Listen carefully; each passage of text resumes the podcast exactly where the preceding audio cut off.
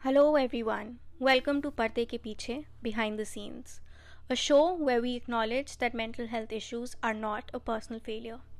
आज हमारे साथ स्नेहा है उनका नाम हमने सेफ्टी के लिए चेंज किया है स्नेहा हमारे साथ आज अपनी आवाज़ में बात नहीं कर पा रही हैं क्योंकि उनकी फैमिली उन्हें रिकॉर्डिंग लेने से पहले ही गाँव ले गई थी फिर भी हमने कोशिश करी और उनकी कहानी उन्हीं के वर्ड्स में किसी और की आवाज़ के थ्रू सुनाने की कंसेंट ली है ये बात एक और रिमाइंडर है हमारे लिए कि औरतों की आवाज़ काफ़ी टाइम इन रिस्ट्रिक्शंस और प्रॉब्लम्स की वजह से छुप जाती हैं। मैं चाहती हूँ कि आप उनकी कहानी को उतनी ही रिस्पेक्ट से सुने और उन्हें सपोर्ट करें। चलिए अब सुनते हैं स्नेहा की कहानी। धन्यवाद स्नेहा हमारे साथ बात करने के लिए। क्या आप हमारी ऑडियंस को अपने बारे में थोड़ा सा बताना चाहोगे? मेरा नाम स्नेहा है, मैं 28 इयर्स की हूँ और मेरी शादी अभी दो साल पहले हुई है और मैं गाँव में रहती हूँ। मैं बताना चाहूँगी कि इससे पहले, शादी से पहले मैं सिटी में रहती थी और मेरी लाइफ बिल्कुल डिफरेंट थी। मैंने एम ए पोलिटिकल साइंस किया है, लेकिन अब मैं गाँव में और गाँव के ही तरह गाँव के काम सारे करती हूँ। हम ये जानना चाहेंगे कि आपका साइकेट्रिस्ट के पास कब और कैसे आना हुआ? क्या सिचुएशन थी? That led up to you coming here मेरे हस्बैंड मुझे साइकेट्रिस्ट के पास लेकर आए हैं क्योंकि उनका कहना है कि आ, मैं मेंटली रिटार्डेड हूँ लेकिन ऐसा कुछ नहीं है मुझे ऐसा कोई इशू नहीं है। मैं दिमागी तौर पे बिल्कुल ठीक हूँ।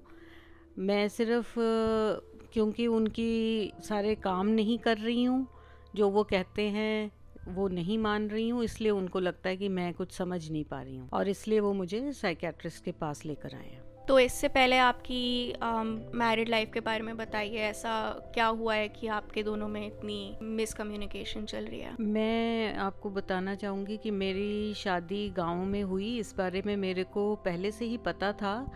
ये मुझे था कि मेरे को गाँव में रहना होगा और मैं इसके लिए तैयार भी थी।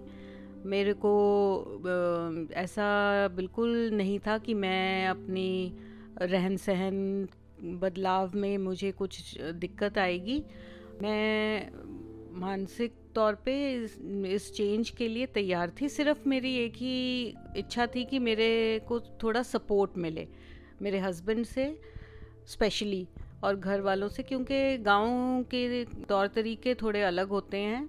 मैंने काफ़ी ढलने की कोशिश भी की और काम समझने की कोशिश भी की और सब काम करने चाहे भी, करे भी, लेकिन जो चीज़ें मुझे नहीं आती थी, उनमें भी मुझे टोका गया कि ये तुम्हें क्यों नहीं आता है? जबकि शादी से पहले इन लोगों ने मेरी डिग्री भी चेक करी मेरा एग्ज़ाम भी लिया कि मैं जो बोल रही हूँ कि मैंने एमए किया है तो उसका इनको प्रमाण चाहिए था। वो सब भी इन्होंने देखा और गाँव में अब बिल्कुल गाँव की तरह ये चाहते हैं कि मैं काम करूँ और अगर मुझे नहीं आता है तो डांट पिटती है। और अभी पीछे मेरी प्रेगनेंसी हुई और मिसकैरेज हो गया। और उसके बाद भी सिर्फ़ एक दिन का ही रेस्ट करने को मिला और फिर इन्होंने कहा कि उठ के काम शुरू कर दो। और मेरे हस्बैंड इतना भी नहीं समझते हैं कि अगर मुझसे नहीं हो रहा है तो थोड़ी मदद कर दें। वो कहते हैं कि ये काम आदमी नहीं करते हैं।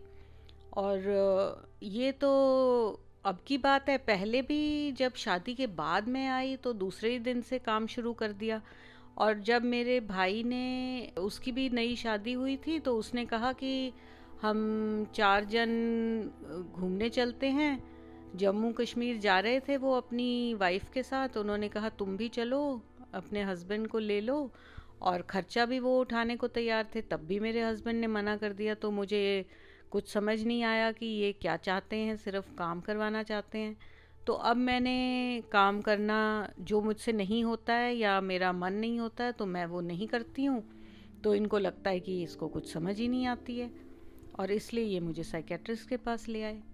आपको ऐसा लगता है कि अगर ये सिचुएशन नहीं आती शादी के बाद या फिर शादी के बाद कुछ डिफरेंट होता या ऐसा नहीं होता तो जो अभी जिस सिचुएशन में आप हो, जो आपको सैड लगता है, आपको रिजेक्टेड लगता है, आपका नहीं मन करता काम करने का, क्या वो होता? क्या आपको लगता है कि आपके अंदर ही कुछ ऐसी पहले से था कि आपका ये मन नहीं कर रहा काम करने का, या फिर आपको लगता है कि कुछ आपके आसपास सिचुएशन की वजह से ये हुआ है? नहीं, मुझे पहले से ही पता था कि गाँव में काम तो करना पड़ेगा, लेकिन मैंने ये नहीं सोचा था कि कोई मेरी मदद भी नहीं करेगा, कोई मुझे समझाएगा भी नहीं।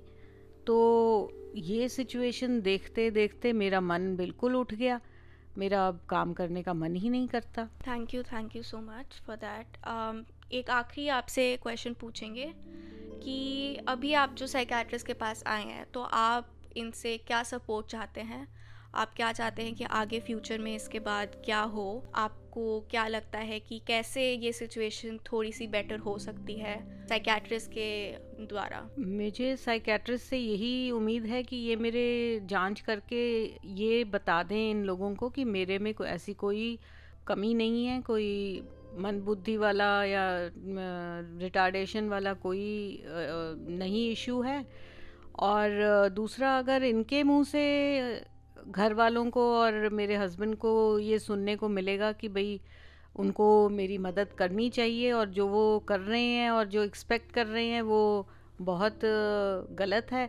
तो शायद उन्हें कुछ मेरे सिचुएशन के बारे में समझ आए। थैंक यू थैंक यू हमसे बात करने के लिए। तो दोस्तों some people may relate to Sneha story and some people may not be able to relate to it at all but एक चीज़ जो हम सब सीख सकते हैं उनकी कहानी से, वो है उनकी विल पावर एंड स्ट्रेंथ फिर भी लाइफ में ऐसे काफ़ी पहलू आते हैं जो आदमी कुछ भी करे, वो लड़ नहीं पाता। और हमें ये चीज़ दूसरों से इंटरेक्ट करते हुए हमेशा याद रखनी चाहिए। इन द नेक्स्ट एपिसोड हम बात करेंगे स्नेहा के साइकेट्रिस्ट से और जानेंगे उनके इंसाइट्स अबाउट हर इश्यूज़ मैं एक एनालिटिकल लेंस भी लाना चाहूँगी ये डिस्कस करते समय, ताकि हम स्नेहा की पर्सनल स्टोरी को एक लार्जर कॉन्टेक्स्ट में रख के देख सकें। स्टे ट्यून्ड इन मैं हूँ आपकी दोस्त होस्ट और शुभ चिंतक